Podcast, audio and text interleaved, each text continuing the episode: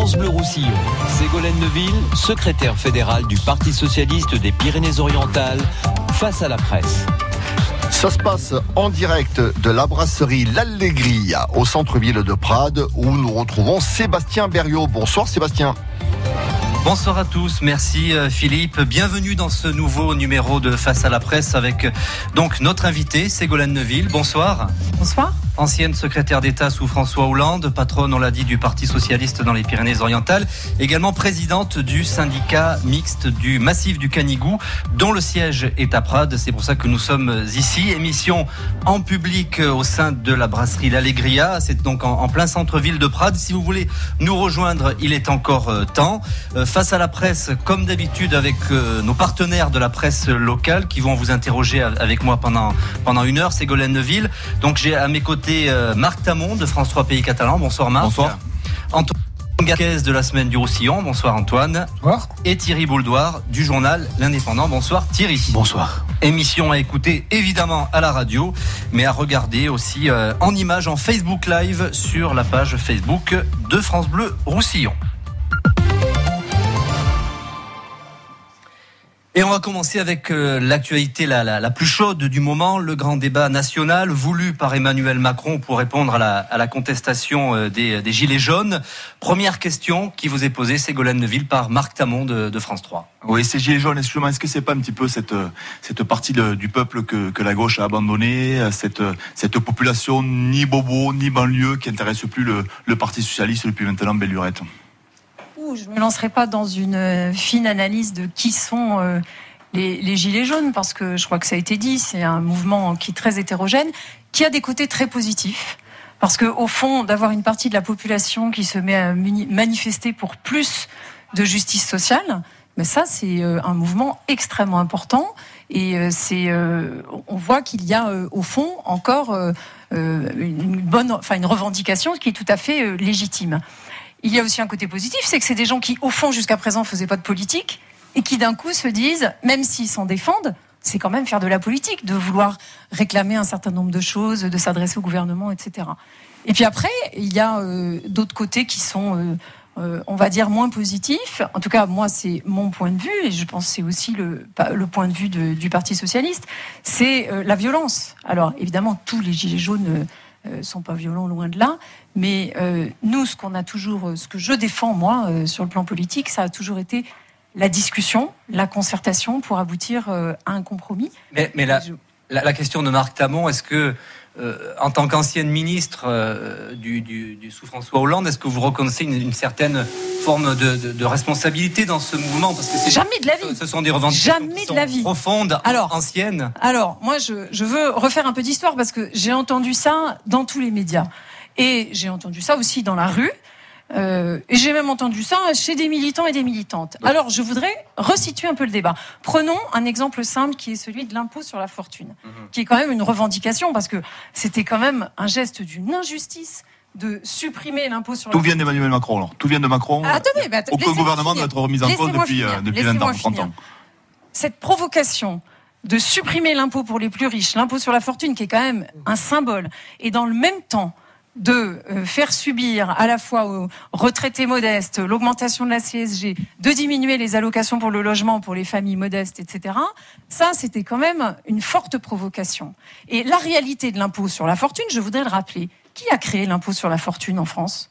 Parce que maintenant, on dit la droite et la gauche, c'est pareil, etc., etc. Qui a créé l'impôt sur la fortune? François Mitterrand en 1980. Ah, mais les augmentations d'impôts, il lutte également contre ça. Et on sait bien que François Hollande, a toujours lutté contre les inégalités. Alors attendez, il faut resituer le débat. Qui a supprimé ensuite l'impôt sur la fortune en France? Chirac en 1987. Qui a remis l'impôt sur la fortune en France? Rocard en 1989. Mais parmi Qui l'a supprimé ensuite? Fillon 2011 qui l'a remis Hollande en 2012. L'unique motivation des Gilets jaunes, c'est pas Hollande en 2012. Non, mais, vous répondez d'une manière générale sur un argument. C'est la vie chère qui, que, que les Gilets jaunes dénoncent. Je vais vous donner cet exemple parce que euh, je crois que tout le monde a un peu oublié qui fait quoi dans ce pays Moi, quand je vois le maire de Perpignan qui endosse son gilet jaune et qui va faire un discours en disant qu'il soutient les gilets jaunes, j'aimerais que vous le, lui demandiez, vous la presse. Mais, est-ce que, est que Monsieur Pujol, vous êtes chez les Républicains, est-ce que vous défendez le rétablissement de l'ISF Parce que dans son parti politique, ils ont toujours été contre cet impôt-là. Mais alors, au-delà de l'ISF, ce que dénoncent les Gilets jaunes, c'est le, décalage qu'il y a entre les Français et ceux qui les, qui les dirigent, c'est-à-dire des, gros salaires dans la, dans la, dans la haute fonction publique, chez, chez les ministres, les, les députés, les sénateurs. Vous, qui avez été, qui avez été secrétaire d'État, ministre dans le, dans le gouvernement de François Hollande, est-ce que vous, vous comprenez ça? Alors, bien sûr que tout le monde, évidemment, en ce moment, de toutes les façons, c'est ce que je suis en train de vous dire, même la droite comprend ça. Sauf que, en général, c'est quand même plutôt du côté de la gauche de l'échiquier politique qu'on a toujours défendu plus d'égalité. On nous l'a d'ailleurs suffisamment reproché. Parce que, par exemple, quand Emmanuel Macron fait sa théorie du ruissellement, c'est ça en fait. C'est ah non, mais on va laisser les riches être riches parce que après ils vont être tellement riches que du coup l'argent va ruisseler et que ça va aller vers les plus modestes. Bon, on sait bien que ça marche pas. Mais, mais la situation. jamais ce qu'on a défendu. Moi, je veux bien. La, situation des, des, gens qui sont là aujourd'hui, elle se dégrade depuis des années. Et, et tous les gouvernements qui sont succédés ont contribué à ça. Notre pays s'est endetté alors que vous étiez au gouvernement. Je ne peux pas vous laisser dire ça. Alors, regardez la situation en 2012. Je ne dis pas que nous avons tout bien fait, loin de là. il y avait d'ailleurs des choses avec lesquelles j'étais pas forcément euh, en phase. Notamment, je pense que la loi travail, c'était pas du tout le bon moment et ça a été mal fait, c'était ni fait ni à faire. En revanche, je ne peux pas vous laisser dire que, euh, la, situation du pays s'est dégradée quand nous étions aux affaires. D'abord, il faut regarder effectivement aussi sous Jospin, mais même sous Hollande. Quand nous sommes arrivés en 2012, la sécurité sociale, exemple simple, 20 milliards de déficit. Quand nous sommes partis, elle était quasiment à l'équilibre. Et d'ailleurs, c'est cette année ensuite qu'elle était à l'équilibre. Et c'est Macron et sa ministre de la Santé qui maintenant disent c'est nous qui l'avons mise à l'équilibre. Pas du tout. Ça a été les efforts qui ont été faits sous Hollande. Et d'ailleurs, on l'a suffisamment payé cher. Parce que comme du coup, nous n'avons pas pu faire toute la redistribution que nous aurions souhaité faire en tant que euh, effectivement élu de gauche, eh bien c'est pour ça ensuite que nous avons été impopulaires et que le président de la République François Hollande n'a pas pu se représenter. Nous avons remis les comptes à l'équilibre, nous avons remis le déficit en dessous de 3 nous avons euh, à la fin et beaucoup trop tard inversé la courbe du chomage et relancé la croissance. Qu'est-ce qui est en train de faire Macron Il n'y a pas de remise de question. Il y a pas de remise Regardez ce qui est en train de faire Macron.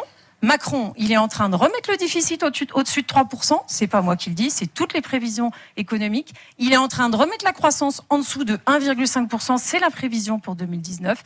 Et il est en train de recréer du chômage. Les, Donc, les Gilets jaunes, ce qu'ils veulent remettre en cause, c'est la politique d'une manière générale, les élus d'une manière générale. Ils ne visent pas forcément Emmanuel Macron. Et, donc, quelque part, ils vous visent à vous aussi, quelque part. Alors, c'est aussi un des points, euh, et moi je, ferai plus large que, les élus et, les politiques. Moi, ce qui, m'a, euh, ce qui me gêne, en fait, ce qui a pu me gêner dans certaines manifestations, et notamment euh, la manifestation qui a eu lieu à Paris samedi dernier, c'est le rejet qu'il y a eu vis-à-vis d'un certain nombre de militants, et notamment les militants syndicaux il y a eu euh, des militants CGT, je crois, qui ont été euh, à qui on a dit euh, bah, vous, vous avez rien fichu depuis 40 ans, donc enlevez vos pancartes, etc., etc., et ne venez pas dans la manif. Moi, j'ai beaucoup de respect pour les militants en général et pour les militants syndicaux en particulier, parce que c'est des gens qui s'investissent, qui se battent au quotidien. Alors que les syndicats n'aient pas tout fait comme il fallait, c'est clair. Enfin, mais on peut pas dire aux syndicats. C'est surtout les politiques que les gilets jaunes dénoncent avant les, avant les syndicats. Mais les politiques, c'est pareil. On, va avancer. On va, on va parler du, grand débat national. Euh, qu'est-ce que vous en pensez? Ça, ça, peut servir à quelque chose ou, pas? Écoutez, euh, nous, euh, en tout cas, dans les Pyrénées-Orientales et notamment au département, au Conseil départemental, vous le savez, nous avons toujours été pour la discussion, pour la concertation, et d'ailleurs avant même l'apparition des Gilets jaunes, avec la présidente Hermeline Malherbe, nous avions décidé de lancer une concertation à la fois sur euh, le château de Castelnou et ensuite sur le plan euh, d'investissement. Donc moi, je crois que c'est toujours une bonne chose de discuter, de se mettre autour d'une table, d'écouter les propositions et de construire euh, ensemble. et les propositions qui vont remonter à Paris, vous pensez que vraiment elles vont être étudiées l'une après l'autre bah, euh, Probablement pas. Puis au-delà de ça. Donc ça va servir à rien. Au-delà de ça, il y a un autre souci quand même dans ce débat, c'est que euh, il y a une lettre qui a été écrite euh, aux Français et donc à nous tous. et qui donne un certain nombre de limites. Moi, j'ai pas du tout envie de répondre à ces questions-là. En gros, on nous demande ah vous ben, voudriez quoi, vous, comme question Je vais devoir... sujet, comme problématique euh, principale ben, Il faut ouvrir des questions bien plus larges. En gros, les gilets jaunes vont dans la rue... Si on veut des propositions, on va pas non plus faire trop large. Hein. Les gilets jaunes vont dans la rue pour dire on veut plus de justice euh, fiscale et sociale. Très bien, mais après, il faut, des propositions concrètes. C'est bien, ça c'est un thème. Oui, mais, il faut des propositions concrètes? Et lui, qu'est-ce qu'il répond? Il dit, ben... Euh, de toutes les façons, il faut faire des économies. Donc, qu'est-ce que vous voulez que je supprime comme service public? C'est pas une réponse. En fait, dans le débat, il devrait y avoir la possibilité d'augmenter les impôts pour les plus riches et de faire plus de justice euh, fiscale. Or, il a fermé cette possibilité d'emblée.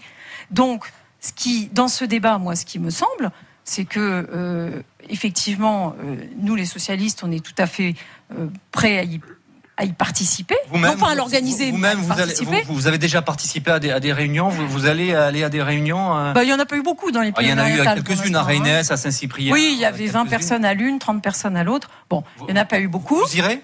On verra. Et donc, euh, en tout cas, euh, il est, nous, on n'est pas là pour les organiser, mais on peut participer comme n'importe quel habitant. Après, je crois qu'il est important que nous, on dise les propositions du PS. Par exemple, faire un référendum pour le rétablissement de l'ISF. Vous savez que c'est une proposition qui a été lancée. Euh, L'ISF, c'est pas la solution à tout, ça existait depuis longtemps. C'est un et demi euh, quasiment des impôts au niveau national. Ça, ça Bien sûr. C'est pas ça qui va financer toutes les demandes des gilets jaunes. C'est un mouvement qui permet de rééquilibrer. De la même façon, ce qu'on propose euh, aussi, c'est de rééquilibrer les impôts. Vous savez qu'en France, la plus grande partie euh, des rentrées euh, des impôts, c'est ce qu'on appelle les impôts indirects, c'est-à-dire par exemple la TVA. alors que l'impôt sur le revenu est une moins grande part. Ça serait beaucoup plus juste de faire plus peser l'impôt sur euh, des tranches plus importantes, plus hautes de l'impôt sur le revenu, plutôt que sur l'impôt indirect, parce que la TVA, elle pèse sur tout le monde, y compris sur les plus modestes. Une des revendications qu'ils ont, c'est de dire il y a trop d'élus, ils se servent trop, il y a trop de parlementaires, il y a trop de, collectivités. Voilà, et, moi je ne suis pas du tout d'accord avec ça. Raisons, je vous réponds. Une, une, des volontés que, qu'on a entendues, y compris des gens du, de gauche, et euh, je, je pense à Weiss, c'est de supprimer les départements.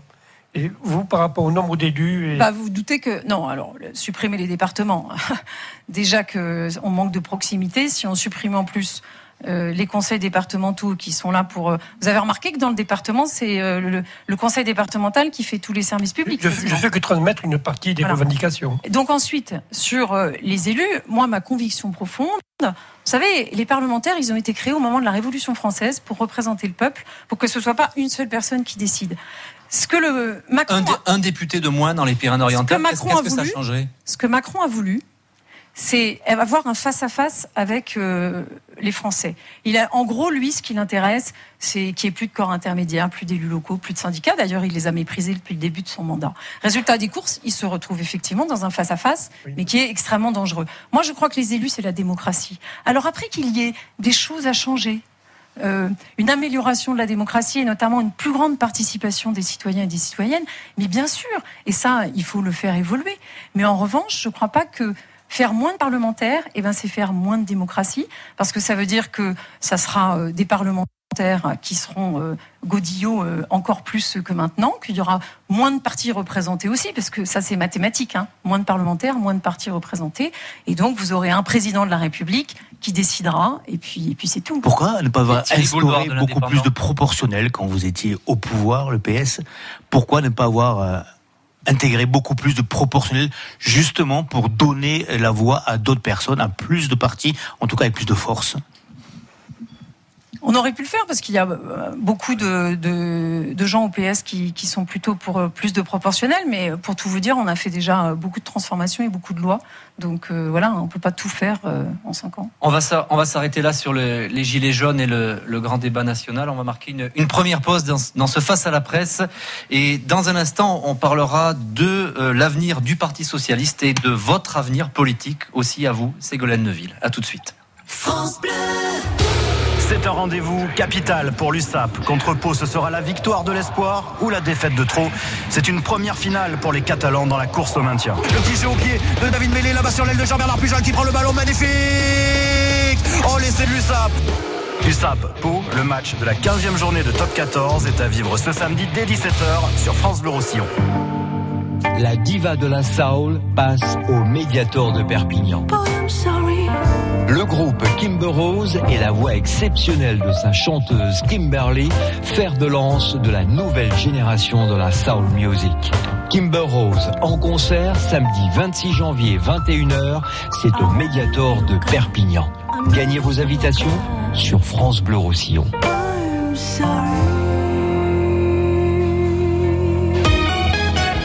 Vous êtes exploitant agricole ou salarié, retraité, propriétaire ou membre d'un groupement Les élections aux chambres d'agriculture vous concernent. Élisez vos représentants pour faire entendre la voix de l'agriculture. Du nouveau en 2019, le vote en ligne. Des réceptions du matériel de vote voté en ligne ou par voie postale avant le 31 janvier. Pour l'agriculture et les territoires, je vote. Plus d'informations sur chambre-agriculture.fr.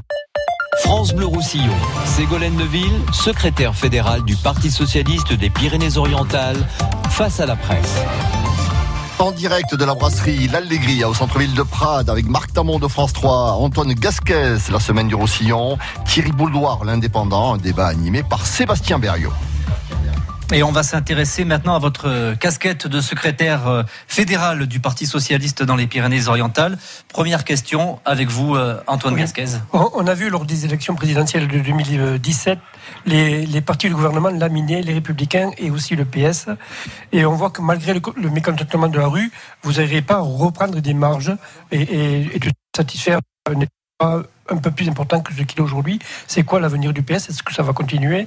Ou alors, ou est-ce qu'on ne verra plus les partis du gouvernement exister encore dans, dans l'avenir? Quand vous dites euh, au fond que euh, n'a pas de marge, vous parlez des sondages exclusivement Non, non, je, je, parle de la représentation dans le pays. Hein. D'accord. Alors la représentation dans le pays, euh, je pense qu'il faut pas oublier qu'on a quand même un très grand groupe parlementaire au Sénat en tout. Donc on a 100 parlementaires entre le Sénat et, l'Assemblée nationale et qu'il y a de nombreux élus locaux euh, socialistes, dont des grandes villes, hein, euh, Dijon, Rennes, Nantes, Paris. C'est pas disproportionné pour un parti qui aujourd'hui pèse si peu? Mais non, mais je ne crois pas que Tous les sondages le prouvent et le résultat de votre candidat aux élections présidentielles le prouve aussi? Alors, le résultat à l'élection présidentielle, on ne va pas revenir dessus. Je crois qu'il y avait le dernier une série de raisons. Vrai baromètre. Sinon, on va, réel on va y passer euh, la soirée. Moi, je crois que euh, les élections euh, municipales et les élections locales en général seront très différentes parce qu'il y a partout en France des élus locaux qui sont implantés qui euh, ont montré en fait qu'est-ce que c'était qu'une politique euh, de gauche dans leur euh, collectivité, avec notamment la question de la lutte contre les inégalités, de la mixité sociale, des services publics extrêmement importants, de l'écologie aussi, et donc toutes ces choses-là qui ont été faites, et puis la bonne gestion. Eh bien, cela fait que, au moment des élections municipales, il y a toute une série de personnalités, en tous les cas, qui, se représenteront ils pourront regagner leur ville. Mais Ségolène Neville, pour que le Parti socialiste commence à, remonter la, pente, les militants comptent sur les, dirigeants. Euh, est-ce que vous êtes de ceux qui disent, euh, ben non, on n'a pas les bons dirigeants euh, Olivier Faure, il est, il est trop mou, c'est pas le, bon choix? C'est ce que vous pensez aussi Je crois que c'est un secret pour personne. au moment du congrès, ça hein. n'était pas mon candidat. En revanche, vous ne me trouverez jamais pour critiquer les euh, les camarades socialistes euh, dans la presse. Et Olivier Faure, c'est un bon patron ou pas? Je vais vous expliquer une chose. Je préfère mille fois critiquer mes adversaires politiques mhm. plutôt que ceux qui sont euh, avec moi en politique. On peut ne pas avoir soutenu un candidat, mais ensuite, ça n'est pas mon rôle, ni mon envie, ni ma façon de faire de, de le critiquer. Alors après, vous me parlez de l'avenir euh, du parti et, des élections à venir. Moi, je vais vous dire une chose. Je pense que les d'abord, tout a beaucoup changé. Vous le disiez tout à l'heure, euh, M. Gasquez. Depuis les élections de 2017, euh, le paysage est quand même effectivement explosé, le paysage politique. Et puis l'évolution, on a vu à quelle, à quelle rapidité les choses évoluent. Est-ce qu'il y a six mois, vous auriez dit qu'il y, y, aurait le mouvement des Gilets jaunes, le grand débat? Est-ce que six mois avant l'élection de Macron, vous auriez imaginé qu'il y aurait l'élection de Macron? Donc je crois que c'est à nous aussi de, nous adapter. Et donc, euh, c'est un travail euh, que l'on fait. Et c'est aussi un travail euh, d'écoute vis-à-vis, et c'est là que je vous rejoins. Hein. il y a évidemment un énorme travail d'écoute à faire pour pouvoir construire des propositions qui intéressent. Marc en novembre dernier, avec Thierry Bouldon, justement, vous faites un, grand pas vers une candidature à la mairie de Perpignan en annonçant la, une association qui s'appelle Respirer. vous en êtes où? Alors, vous êtes candidate? Alors, moi, je vous arrête tout de suite. Je suis pas comme certains qui sont là, plastronent dans les médias et disent Oh, Perpignan est une ville à prendre. Moi, je considère pas que Perpignan, c'est un trophée qu'on présente comme une conquête euh, au niveau national. Moi, je considère que Perpignan, c'est d'abord les Perpignanais et les Perpignanaises. Et euh, c'est la question de la qualité de vie euh, quand on y vit. Je considère pas non plus comme certains, il y en a qui disent ah ben on va plus me voir hein, parce que c'est une ville à prendre. Moi on va pas plus me voir parce que j'y vis déjà et j'y travaille déjà. Donc la question elle se situe pas là du tout. La question c'est peut-être est-ce que vous avez envie d'être candidate? De ça vous intéresse? Sur l'échiquier politique, vous avez à droite des gens qui se déclarent déjà candidats. Enfin, excusez-moi, il y en a trois à droite qui sont déjà candidats. Le maire sortant, euh, Pujol, euh, Gros. Et pas officiel et, encore, hein, Pujol. Et il n'y a personne au PS. Et, euh, Amiel. Enfin, ces trois-là, il y en a deux qui sont encore dans la même équipe. Et le troisième qui était dans la même équipe il n'y a pas si longtemps. Mais là, on vous parle de vous, là. Non, mais sincèrement, ben moi, je suis en train de vous répondre. Il faut quand même un candidat socialiste. C'est votre question, c'est ma réponse. Hein Donc, je suis en train de vous répondre que je pense que ça n'est pas la bonne méthode. C'est-à-dire que se mettre en avant à l'occasion d'une élection, ça n'est pas ma façon de faire, ça n'est pas ma façon de penser. Je pense, pour moi, la, création de cette association Respirer, qui donc va lancer son assemblée générale constitutive le 4 février ah, à 18h30. Hein. On, a cherché, on a, cherché, respirer, on Et je vous signale que je vous l'annonce en avant-première parce que nous avions, c'est en cours de rédaction pour vous l'envoyer euh, dans les différents médias pour faire un communiqué. Mmh. Mais donc, je vous le redis, 4 février, 18h30, salle des libertés à Perpignan. L'idée, c'est de faire travailler toutes celles et tous ceux que ça intéresse sur le projet pour Perpignan. Alors évidemment, le projet, ça sera un projet à la fois euh, solidaire, moderne, euh, humaniste, avec des valeurs humanistes, avec évidemment de l'écologie. Et tous ceux qui sont intéressés peuvent venir participer. Et vous, est-ce que ça vous intéresse une, une, candidature à Perpignan Quand on aura le projet, quand on aura le Mais est-ce que ça vous intéresse Parce que les, électeurs, ils, veulent savoir quand même, même si, même si c'est pas tout de suite, ils veulent savoir quand même, ça les intéresse. Ce qui intéresse les gens, c'est savoir s'il va y avoir une alternative, effectivement, à l'extrême droite et à l'équipe en place qui est là depuis 50 ans. La réponse est oui. il y aura une alternative. Comment est-ce que vous évaluez votre notoriété à Perpignan? Quelle drôle de question.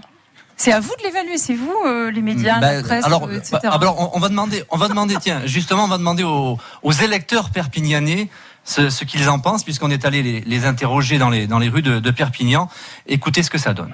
Euh, les médecins, je crois déjà. Euh, elle s'est occupée des femmes, non? L'égalité pour les femmes ou quelque chose comme ça? Les personnes handicapées aussi, ça me dit quelque chose. Ségolène. Comment on dit après Non, je connais Ségolène Royal, mais je connais pas Neuville. Est-elle députée Je ne sais pas. Peut-être. Ou sénatrice? Bah, Elle a été ministre. Elle s'occupe euh, du social, c'est ça? Elle a été secrétaire d'État, non C'est pas ça? Je sèche après. Voilà. Je n'ai pas remarqué ses actions. Voilà. Elle est pas maire ou députée, non? C'est une personne très engagée sur le plan sanitaire et social qui a fait une étude très intéressante sur la sexualité des jeunes en Pyrénées-Orientales. Bonne connaisseuse du terrain. Je crois que c'est la présidente du Conseil général. Elle a un peu défendu timidement la non-intégration à l'Occitanie. Une fois, j'ai vu sa tête sur les panneaux d'affichage, mais pas trop d'infos, non? Bien sûr, je connais Ségolène de Ville. Je trouve que quand on a besoin d'un dossier, elle s'en occupe immédiatement. Et c'est une fille que j'aime. Vous, connaissez cette personne peut-être, je vous vois sourire. Qu'est-ce que vous en pensez de, de, ce petit micro-trottoir là dans les rues de, Perpignan? Ah, Je le trouve vachement sympa, votre micro-trottoir. Franchement. Ouais. Bah, vous avez sélectionné les personnes ah, non, non, non, on a fait un travail journalistique. Donc, euh, euh, donc votre notoriété à Perpignan, euh, du coup, je vous repose la question. Qu'est-ce que vous, vous en pensez? Écoutez, le, le micro-trottoir que vous avez fait, là, il, il est, il est assez. Euh, c'est difficile hein, pour euh, quand les personnalités politiques, bien souvent, quand on interroge les gens, c'est difficile de resituer, etc. Moi, je trouve que ça me correspond, c'est-à-dire effectivement, euh, je suis médecin et ce que j'aime, c'est avant tout m'occuper des gens. C'est ça qui est dit dans votre micro-trottoir, hormis ceux qui, évidemment qui ne me connaissent pas, mais ça c'est normal. Pour une candidature sur, sur Perpignan, il faut quand même une, une tête d'affiche. Vous, vous êtes un peu la seule, non? Mais je sais plus dans quelle langue vous le dire, moi. Est-ce que vous rêvez d'une personne justement hors circuit, hors parti, surtout pas vous, surtout pas Agnès Langevine, et quelqu'un de la société civile, entre guillemets, puisque le mot est revenu à la mode avec les Gilets jaunes. Est-ce que vous rêvez de ça? Mais je crois que là où je suis euh, différente de, de ce que vous me dites, de ce, de ce que vous voulez me faire dire, c'est que euh, moi je rêve d'un Perpignan différent. Je rêve d'un Perpignan, justement, d'une ville où on puisse euh, vivre ensemble, où il n'y ait pas des quartiers très séparés, très différents les uns des autres, où il n'y ait pas des quartiers où certains ne veulent pas aller parce que les gens pensent que éventuellement c'est euh, mal fréquenté. Je rêve d'un Perpignan où tous les logements euh, soient corrects, qu'il n'y ait plus de logements insalubres. Je rêve d'un Perpignan où on puisse aller courir dans les parcs parce qu'il y aurait des grands parcs. Euh, je rêve d'un Perpignan où on puisse circuler à vélo tranquillement, à pied le long de la basse. Je rêve d'un Perpignan où on puisse se garer. vous avez un projet pour Perpignan alors? Mais je suis en train de vous dire que l'idée c'est justement de travailler sur le projet. Voilà. Et donc, euh, euh, moi, j'aime, enfin, j'adore cette ville. C'est une ville euh, magnifique. On y vit très bien. On en est fier de cette ville. Quand les gens viennent pour le tourisme, eh ben, ils trouvent tous que, que, que, la ville est belle. Et je crois qu'il y a beaucoup de choses qu'on pourrait faire. Mais je suis pas la seule à penser ça. Interroger les gens dans la rue la prochaine fois plutôt que de leur on vous, on vous entend bien, mais une campagne électorale, ça se prépare, ça se programme. Et là, on a. C'est pour ça qu'on lance l'association. Juste une petite association, enfin une petite. Excusez-moi. Excusez-moi. Une association qui monte. Pour l'instant, elle est petite. et ensuite, le, le, la désignation de votre candidat, c'est quand Comment ça va se faire Comment ça va se faire? Les candidatures ne pourront venir qu'une fois que le projet aura été travaillé et construit. En réalité, parce que. Euh, Vous allez monter le projet en 18 mois. Et puis un, candidat, il, on a déjà beaucoup d'idées. Hein. Il, mûrit sa candidature et forcément, dans votre tête, vous savez si euh, ça vous intéresse. Vous avez l'impression qu'en ce moment, euh, en politique, eh bien, euh, il y a des choses qui mettent un an et demi comme ça. Où vous n'avez pas l'impression qu'au contraire, tout se fait en deux mois, trois mois. Regardez, il va y avoir une liste gilets jaunes aux européennes. Euh, Alors. Tiens, bah, les, vous auriez, les, les pensé ça il y a six Les européennes, justement, votre nom a été cité pour occuper une, une place dans le haut de la liste sur la, donc la liste du, du Parti socialiste. C'est vrai ou pas Non, je, je n'ai pas déposé ma candidature. On vous l'a proposé C'est pareil, ça vous intéresse Même question euh La réponse est celle-là. Je n'ai pas déposé ma candidature. Donc c'était que non, ça ne m'intéressait pas. Vous savez, il y a certains en politique qui se présentent à tous les, toutes les élections. On en connaît. Hein. Euh, il y en a un sur l'échiquier politique, les soi-disant des Pyrénées-Orientales. Il a été candidat à toutes les élections. Il se présente aux européennes. Alors pas ce coup-ci. Euh, évidemment aux législatives, aux municipales, aux cantonales, toutes les élections. Parce que ces gens-là, leur euh, but dans la vie, c'est d'être élu. Moi, mon but dans la vie, c'est pas d'être élu. Mais l'Europe, ça vous intéresse pas?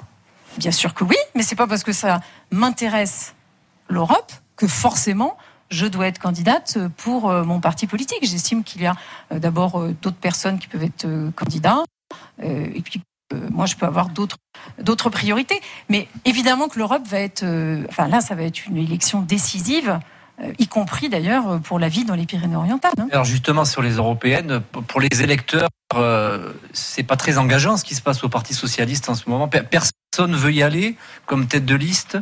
Euh, a priori, ce serait plutôt Olivier Faure. Euh, c'est pas exactement ça qui se passe. C'est pas très engageant.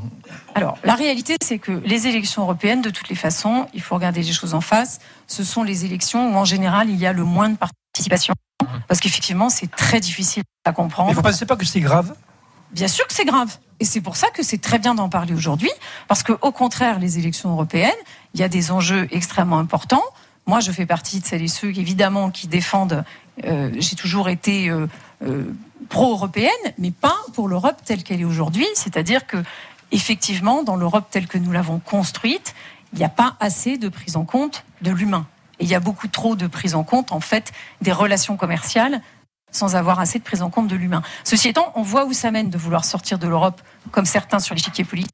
Regardez ce qui se passe en Grande-Bretagne actuellement.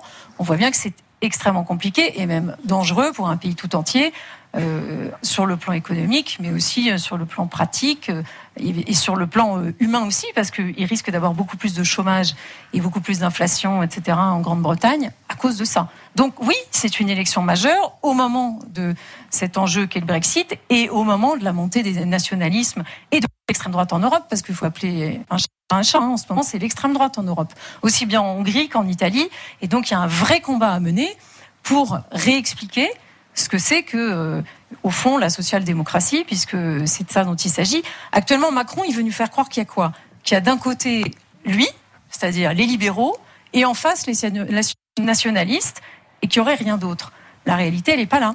La réalité, c'est qu'il y a une autre alternative, une alternative justement où on met l'humain en premier, la justice sociale, la justice fiscale, l'environnement. Et moi, c'est cette alternative-là que je porte. On va s'arrêter là sur les, les, européennes. Pour résumer, vous n'êtes pas candidate euh, pour euh, les élections européennes. Pour Perpignan, vous n'avez pas pris votre décision encore. Mais il n'est pas question de décision pour Perpignan. bien compris. Ah, il y aura bien une décision un jour quand même. Euh, ça n'est pas une décision qui se prend seule, vous savez. Et, que, et Prade, oui, ça vous intéresse, Prade dans, dans, les partis politiques qui sont sans tellement décriés actuellement, il y a des règles démocratiques, c'est-à-dire que euh, on discute entre nous, les gens déposent leur candidature, il y a des votes, etc. Et puis il y aura sûrement des accords avec les autres partenaires de gauche. Donc les questions ne se posent pas comme ça. C'est bien ce que je disais, c'est pas encore décidé. Voilà. voilà.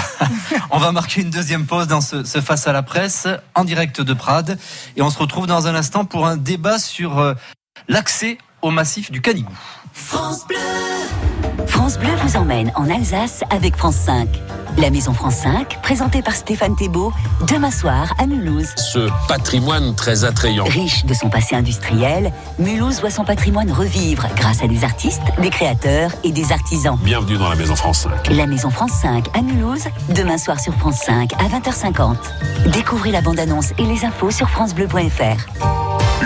Est-ce un alcool comme un autre Non, selon le ministre de l'Agriculture. Je n'ai jamais vu un jeune qui sort de boîte de nuit et qui est sous parce qu'il a bu du Côte-du-Rhône, du Gros-Hermitage. Alors le ministre Didier Guillaume pousse-t-il le bouchon un peu trop loin On en débat demain sur France Bleu Roussillon. Le face-à-face entre un médecin addictologue à Perpignan et le président du Conseil interprofessionnel des vins du Roussillon. Le vin est-il un alcool comme les autres Face-à-face, c'est demain matin 8h15 sur France Bleu Roussillon. France Bleu Roussillon vous invite au concert de Sheila. 50 ans de carrière et des dizaines de succès. Sheila nous donne le meilleur. Les rois mages à Spacer. Sheila et le groupe Hashtag en concert samedi 26 janvier, 20h30 au Théâtre de l'Étang de Saint-Estève. Gagnez vos invitations sur France Bleu Roussillon. France Bleu Roussillon, Ségolène Neville, secrétaire fédérale du Parti Socialiste des Pyrénées-Orientales, face à la presse. En direct de la brasserie L'Allégria au centre-ville de Prades avec Marc Tamon de France 3, Antoine Gasquez, la semaine du Roussillon et Thierry Bouldoir de l'Indépendant. On retrouve de suite l'animateur de ce débat, Sébastien Berriot. Et Ségolène Neville, vous êtes aussi la, présidente du syndicat mixte du Canigou, qui est basé donc ici à, Prades. L'été dernier, vous avez pris une, décision qui a fait euh, pas mal réagir et qui a été, euh, on peut le dire, contestée. Ça concerne l'accès au Canigou, l'interdiction les voitures donc de, la piste forestière qui mène au refuge des Cortalettes. Aujourd'hui, ça ne passe toujours pas hein, pour de nombreux randonneurs, notamment Jean-Marc Majot euh, qui est avec nous ici. Bonsoir. Bonsoir. Euh, vous êtes médecin à Prades, euh, chroniqueur aussi pour le journal L'Agri, et vous avez 10 minutes pour débattre de, de ce sujet donc avec Ségolène Neville. C'est à vous de, commencer. Vous pouvez euh, poser une question à Ségolène Neville. Mais bonjour, euh, bonne année à tout le monde. Je ne suis pas un grand habitué des débats, mais ceci étant, on me propose, je viens. Monsieur Ronde, qui devait venir, a été occupé par euh, sa profession et donc il n'a pas, pas pu venir. Alors, donc, on vient de parler des gilets jaunes, de d'égalité, de, de, discussion, de débat, euh, de grands débats. Bon, d'abord, moi, je suis candidat à rien, déjà, je précise. Deuxièmement, pour les débats, euh, là, moi, ce que je souhaiterais, c'est qu'il y ait un petit débat sur, effectivement, l'accès. Alors, vous, vous, pouvez poser votre, Alors, mes questions, c'est... On va rentrer dans le vif du sujet. C'est, euh, depuis le mois de février, vous avez décidé qu'il y aurait une fermeture de, d'une piste qui est le seul accès euh, pour aller au Cortalet. Et donc, euh, cette piste, aujourd'hui, permet euh, de monter au Canigou uniquement pour trois catégories de personnes. Celles qui peuvent se payer les jeeps, c'est-à-dire 150 euros pour, euh, pour, euh, pour monter à se répartir en nombre de passagers. Ceux qui ont la forme physique pour être capables de monter par leurs propres moyens la force des jarrets. Et le troisième, ceux qui obtiennent des passes droits parce qu'ils connaissent quelqu'un qui peut leur donner une autorisation. Alors comme je fais partie de ceux qui peuvent encore monter, qui connaissent suffisamment de gens pour avoir des passes droits et qui ont les moyens financiers de se payer la Jeep, je viens pour défendre ceux qui trop jeunes, trop vieux, malades, sans argent, euh, se voient privés, surtout dans le conflant, puisque c'est là qu'on y monte le plus, par des gens qui par contre, eux, sont pas du conflant et qui souvent sont jamais montés au Canigou, sauf pour faire des photos, euh, viennent nous imposer le fait de ne pas pouvoir y monter. Alors, je voulais savoir ce que vous, Ségolène Neuville, euh, avez comme opinion sur la question, puisque vous revendiquez la légalité, l'accès pour tous, la discussion et, et surtout, euh, vous avez travaillé sur le handicap. On vous écoute, Ségolène Neuville. Bien. Oh, je crois déjà que vous me faites euh, beaucoup d'honneur en pensant, euh, y compris vous, Monsieur Berniaud, que euh, au fond, c'est uniquement moi qui ai décidé des règles de circulation, des règles de circulation sur cette piste, parce que au fond, je suis effectivement présidente d'un syndicat mixte qui existe depuis beaucoup d'années, qui fait suite à une structure qui rassemblait l'ensemble des maires du Canigou, puis du Ronflant, puis du Val-Espire. Bref, euh, euh, une soixantaine de communes, maintenant plus de 60 communes, font partie de ce syndicat mixte, donc des élus hein, du, territoire, plus euh, l'Office national des forêts, donc l'État, et le conseil départemental. Alors, ce qui finalement, tout ça s'inscrit dans une, dynamique qui maintenant date des années 90, puisque je vous rappelle que sur les règles de au Canigou, dans les années 90, il y avait une piste qui euh, traversait le plat et qui allait donc de Prats-de-Moyo à Vernet-les-Bains. Cette piste, parce qu'elle était euh, destructrice pour la faune et la flore, a été euh, fermée. Et je vous invite d'ailleurs à regarder les photos qui, peuvent, qui vous montrent le plat Guillem dans les années 90, quand il y avait la piste, et encore maintenant. On voit que la revégétalisation est extrêmement lente. Ensuite, il y a eu, et tout le monde s'en souvient, il y avait des voitures qui pouvaient monter jusqu'au Cortalet. Et le plat devant les Cortalets était rempli de voitures à tel point qu'il y avait aussi un recul euh, de la flore. Et à un moment donné, a été décidé, j'étais pas encore là, que euh, les voitures s'arrêteraient plus bas, 150 mètres euh, au-dessous. Et puis, progressivement, les règles ont été faites partout autour du massif, mais comme dans les montagnes en général, dans l'ensemble des Pyrénées, il y a la même chose près de Gavarnie, il y a la même chose au Néouviel, eh bien, il a été décidé de euh, faire descendre les voitures, par exemple au Rendez euh, pour Mariagne, et puis euh, donc s'est posé la question pour l'accès au Cortalet. Et c'est donc l'ensemble du syndicat mixte qui a suivi tout cela. Mais de quoi parle-t-on Vous pouvez répondre, Jean-Marc Alors, je, je, voudrais vous dire, tout ça, je le sais, mais par contre, vous avez pris une décision. Alors, c'est pas vous, enfin, je sais pas qui, vous êtes la présidente. Donc il y a une décision qui a été prise de, euh, de, faire, de fermer la route à, à d'Az. Alors une question précise, est-ce que vous êtes monté il n'y a pas longtemps à d'Az Si vous n'y êtes pas monté de, peu de temps, allez-y parce que j'incite tout le monde à y aller. C'est une catastrophe. Les bulldozers sont venus, bon il y en a un qui est même tombé, les cailloux sont encore sur les bas-côtés, toutes les, les, bordures sont tombées, les arbres sont à moitié suspendus avec les racines qui dépassent. J'y suis allé dimanche en vélo avec des copains à moi. C'est une catastrophe. Alors si ça, c'est de l'écologie, franchement, il y, a un, espace qui est à Prat de Cabrera où il y avait les parkings, où il y avait 40 places, où on pouvait stationner sans faire aucun travaux. Il y a 60 000 euros au minimum qui ont été dépensés pour faire ce travail sur l'esquène d'Az qui entre le mas de la, de de la Moline le refuge de la Moline jusqu'à l'esquène d'Az, sans compter qu'il y avait une stèle. Bon, je, ne connais pas l'histoire. Elle a disparu. Elle sert maintenant de caniveau. Euh, je comprends pas comment on a pu faire ça. Ségolène Neville. Alors, vous m'avez euh, interrompu, donc euh, il faut savoir que on, a, on, a, à peu près deux minutes encore hein, sur, sur ce sujet. Euh. C'est une piste qui est du domaine privé de l'État et qui appartient à l'ONF. En ce qui me concerne, moi, chacun sait ici que je suis médecin.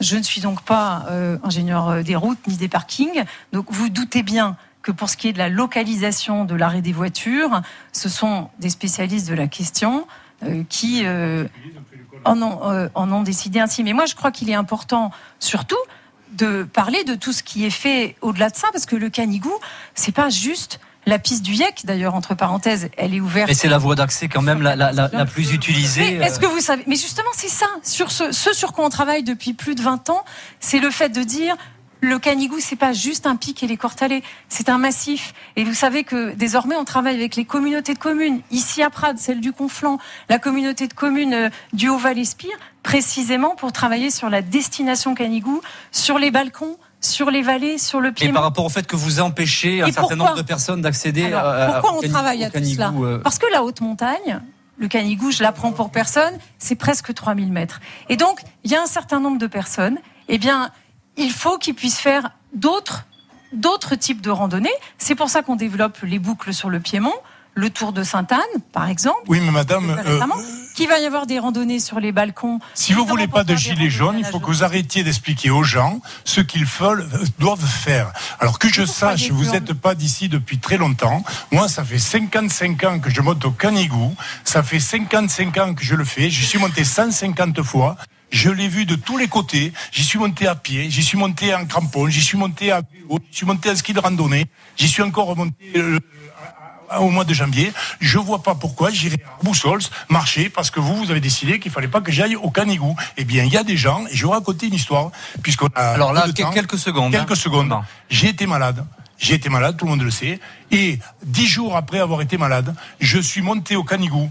J'ai fait euh, 200 mètres de dénivelé, parce que je ne pouvais pas me faire plus. Et je suis allé, et j'ai des gens qui, dans mes consultations, me disent, en pleurs, et je vous le dis, c'est pas pour pouvoir pleurer dans les chaumières, qui me disent, moi, je suis insuffisant rénal, j'ai un problème cardiaque, je suis fatigué, et je ne peux plus monter. Alors que moi, mon dernier souhait, c'est d'aller me promener sur le plat des Courtalettes, pas pour aller à la baraque à frites, manger des bières du Canigou. Hein. C'est juste parce que c'est chez moi et que je veux. Et ils peuvent plus le faire. On a ils peuvent plus le faire. Ségolène Neville, ça sera le dernier mot sur ce sujet. Le Canigou, je crois que c'est notre fierté à tous. Et moi, je je, je considère pas euh, qu'il m'appartient. Et jamais je me permettrai d'ailleurs de prendre des décisions euh, comme vous dites. Ce qui est important, et c'est ça qu'on essaye de faire euh, au syndicat mixte, c'est justement de faire, de discuter avec les gens. Et je vous invite à venir lors de nos prochaines réunions parce que au syndicat mixte, nous fonctionnons comme ça. Nous avons des commissions qui sont ouvertes au public et nous avons même fait toute une série de réunions publiques fin 2017. Et par rapport à ce que, à ce que Jean-Marc Majot vous dit il, euh, sur, il m'interroge, il m'interroge sur, les le personnes fait qui peuvent de faire plus y aller. Alors j'explique comment, euh, parce que là en deux minutes, euh, je, je, suis obligée de cibler ce sur quoi je vous réponds. Oui. Et au contraire, c'est une des structures où on fait le plus participer. précisément parce que c'est ça qu'on souhaite, c'est que ce soit un projet collectif. Et il y a des avis euh, évidemment très différents entre ceux qui préfèrent qu'il n'y ait pas du tout de voiture, euh, qui voudraient que les voitures s'arrêtent carrément tout en bas du canigou, d'autres. Et donc on essaye de trouver des compromis qui permettent de satisfaire. Et quand on essaie de faire valoir notre voix, on nous dit les gens qui veulent l'ouverture de la piste, c'est des feignasses alcooliques qui veulent bouffer de la saucisse à côté des cortalettes. Je regrette, je fais pas partie ni des feignasses, ni des alcooliques, ni des bouffeurs de saucisses aux cortalettes. On va s'arrêter là. On va s'arrêter là sur, le, sur ce sujet, donc sur le, massif du Canigou. On va rester dans le secteur tout de même euh, pour euh, parler désenclavement et des parties de montagne de notre département. On se retrouve dans un instant sur France Bleu Roussillon. France Bleu, France Bleu. Sur France Bleu Roussillon, janvier, c'est le mois des neiges catalanes. Tous les vendredis, France Bleu Roussillon déplace la radio sur les pistes. Demain, de 9h à 13h, focus sur les stations de Formiguère et la Quillane, en direct de Formiguère. Et à 16h, dans notre jeu Le Grand Slalom, gagnez un séjour pour 4 personnes, avec hébergement, location de ski et forfait. Le mois des neiges catalanes, c'est jusqu'au 3 février sur France Bleu Roussillon. France Bleu aime le cinéma. Il y a 5 ans, vous aviez fait un triomphe à de petites créatures minuscules. Dans Minuscule 2, une petite coccinelle est expédiée contre son gré aux Caraïbes. La fourmi et l'araignée reprennent du service pour lui venir en aide. Nouveau monde, nouvelle rencontre, nouveau danger. Minuscule 2, l'aventure reprend au cinéma le 30 janvier. La bande-annonce et toutes les infos sur francebleu.fr. Dimitri est professeur d'université. Comme il habite loin de son travail, il a impérativement besoin de sa voiture. Mais aujourd'hui, elle a disparu. Voilà pourquoi chez GMF, si votre voiture est détruite ou volée dans les 4 ans suivant sa date d'acquisition, elle sera remboursée au prix d'achat. GMF, premier assureur des agents du service public. GMF, assurément humain. Et en ce moment chez GMF, deux mois offerts la première année pour toute souscription d'un contrat d'assurance auto jusqu'au 28 février. Conditions de l'offre et du contrat Autopass sur gmf.fr ou en agence GMF. France Bleu Roussillon. Ségolène Neville, secrétaire fédérale du Parti socialiste des Pyrénées-Orientales, face à la presse. En direct de la brasserie L'Allegria. On est au centre-ville de Prades avec Marc Tamon de France 3, Antoine Gasquez, la semaine du Roussillon, Thierry Bouldoir, l'indépendant. Un débat animé par Sébastien Berriot. Et on va aborder un thème qui est récurrent ici en, en Conflans, mais aussi en Cerdagne et dans le, dans le Val-Espire, c'est le, le, désenclavement. Comment aider euh, euh, tous ces secteurs tout simplement à s'en sortir. Alors ça passe euh, notamment par des, des, politiques en matière de transport et notamment le, le train question de, de Thierry Bouldoir de l'Indépendant. Sur un sujet douloureux mais vital maintenant autrement, euh, le train qui malheureusement est toujours, qui a d'ailleurs été euh, au centre d'un accident dramatique, mais qui aujourd'hui est toujours arrêté. Il n'y a toujours pas de train entre, entre Perpignan et Villefranche. et Villefranche, non, Villefranche et Perpignan, pardon. Euh, quelle est votre position sur une situation qui est un vrai handicap pour la population locale? Oh bah, ma position, c'est notre position d'ailleurs avec Hermeline Malherbe euh, au département, c'est que euh, bien sûr que nous, nous sommes extrêmement attachés à cette euh, ligne de train. Je vous rappelle pas l'histoire, mais enfin c'est la première ligne de train à un euro qu'avait institué euh, Christian Bourquin, et donc euh, dans le même état d'esprit d'ailleurs que le bus à un euro. Je crois que c'est un sujet que vous abordez là qui est extrêmement important parce qu'on parle des gilets jaunes. C'est quand même venu au départ sur la question de la mobilité et de la voiture et du prix de la voiture. On a, on a en fait très très peu de Moi, temps. je reste convaincu. Euh, juste par la question de la mobilité est complètement essentielle. Là, on a on a affaire à une décision de justice. C'est-à-dire que je crois que l'enquête est encore en cours, il y a des expertises, des contre-expertises, etc. Donc nous, on affirme qu'on est très attaché à cette ligne, qu'elle est indispensable pour la vitalité, effectivement, de ce territoire. Et nous allons nous prononcer dans ce sens de façon extrêmement solennelle lors de la prochaine session au Conseil départemental le 11 février. Des enclavements routiers maintenant, la, la, double voie jusqu'à jusqu'à Prades, c'est un, un, vieux projet qui n'a pas beaucoup avancé ces dernières années. Euh, Est-ce que justement, à l'occasion du, du, plan du Conseil général de 500 millions, c'est pas l'occasion de faire un, un effort euh, là-dessus, en tout cas d'essayer de, de, pousser à la, rue, à la roue pour que euh, Clave, euh, Prades soit, soit bien enclavé Alors, euh, vous le savez, c'est une route nationale. Donc, euh, euh, ouais, théoriquement, effectivement, ce sont euh, des fonds au niveau national qui doivent intervenir pour euh, faire une deux fois deux voies. Et le montant total se chiffre en plusieurs centaines de millions d'euros, puisque rien que la déviation de Marquichane, au fur et à mesure, c'est 200 millions, puis 250, etc., etc.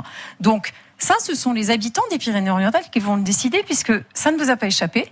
Pour notre plan d'investissement du Conseil départemental, nous avons l'intention à la fois de faire une concertation numérique et des réunions publiques, justement pour que les gens nous disent qu'est-ce qui est prioritaire pour eux. Et donc, on en discutera au moment de ces réunions. Il y, y, a quand même un Antoine problème, Gasquez. Euh, on, on, trouve des milliards pour faire le Grand Paris avec, euh, avec de nouveaux métros, de nouvelles lignes, etc., de grosses infrastructures. Et nous, on ne trouve pas au niveau national, et votre gouvernement n'a pas trouvé des moyens pour, faire, pour arranger la route nationale 116 ou pour faire arriver le TGV euh, Perpignan-Montpellier. Ça n'a pas, pas avancé quand vous étiez on, on parle de parti, ce dossier. On, oui, on parle de pays jacobin, et on, on est toujours un pays jacobin. Alors, il y a plusieurs questions dans ce que vous me dites. Sur la question du TGV, euh, la réponse elle est très claire. C'est que actuellement, les maires des grandes villes qui sont sur le trajet entre Montpellier et Perpignan n'ont pas vraiment montré qu'ils étaient tous pour le TGV, ni qu'ils étaient ensemble et qu'ils s'étaient concertés pour savoir où étaient les gares. Je crois même me souvenir que le maire de Perpignan avait dit que c'était pas du tout une priorité. Donc vous savez, dans ce cas-là, au niveau national, quel que soit le gouvernement, Il reste ils disent ben, là-bas, ils en veulent pas, donc on prend pas. Moi, je crois que pour le désenclavement et pour le développement de l'arrière-pays, il y a beaucoup d'autres choses à faire que simple que le, le, la deux fois deux voies, puisque ça, ça dépend pas de nous. Et c'est justement ce qu'on fait avec le syndicat mixte, en développant, en, le, le, en faisant ce qu'on appelle du développement local, en accompagnant justement les projets économiques locaux, c'est-à-dire les personnes qui veulent développer leurs petits projets au niveau de leur village, en aidant aussi, en travaillant avec l'ensemble des la, acteurs la, des activités la, de la, la route, c'est quand même très important quand on Bien voit sûr. quand on voit côté, côté Mais moi, je vous dis là où les, je peux les, agir. Les quatre voies qui permettent d'accéder Moi, je vous dis là où je peux agir. Aujourd'hui, je ne suis ni député, ni au gouvernement, ni président de la République, ni rien de tout ça. En revanche, je m'occupe du canton du Canigou et du syndicat mixte du Canigou. Et là, il y a énormément de choses à faire pour développer le tourisme de l'arrière-pays, le bien vivre dans l'arrière-pays, le fait Merci. de pouvoir vivre sur ce territoire. Merci beaucoup, Ségolène Neuville, d'avoir participé à ce, ce Face à la presse. Merci à Marc Tamon de France 3, Antoine Gasquez de la Semaine du Roussillon et Thierry Bouldoir du journal L'Indépendant. Merci également aux, propriétaires de la, brasserie La Lega ici à Prades de nous avoir euh, accueillis. Dans quelques instants, ce sera le, le journal de 19h. L'émission est à réécouter et à revoir en intégralité sur francebleu.fr. Je vous souhaite de passer un excellent début de soirée.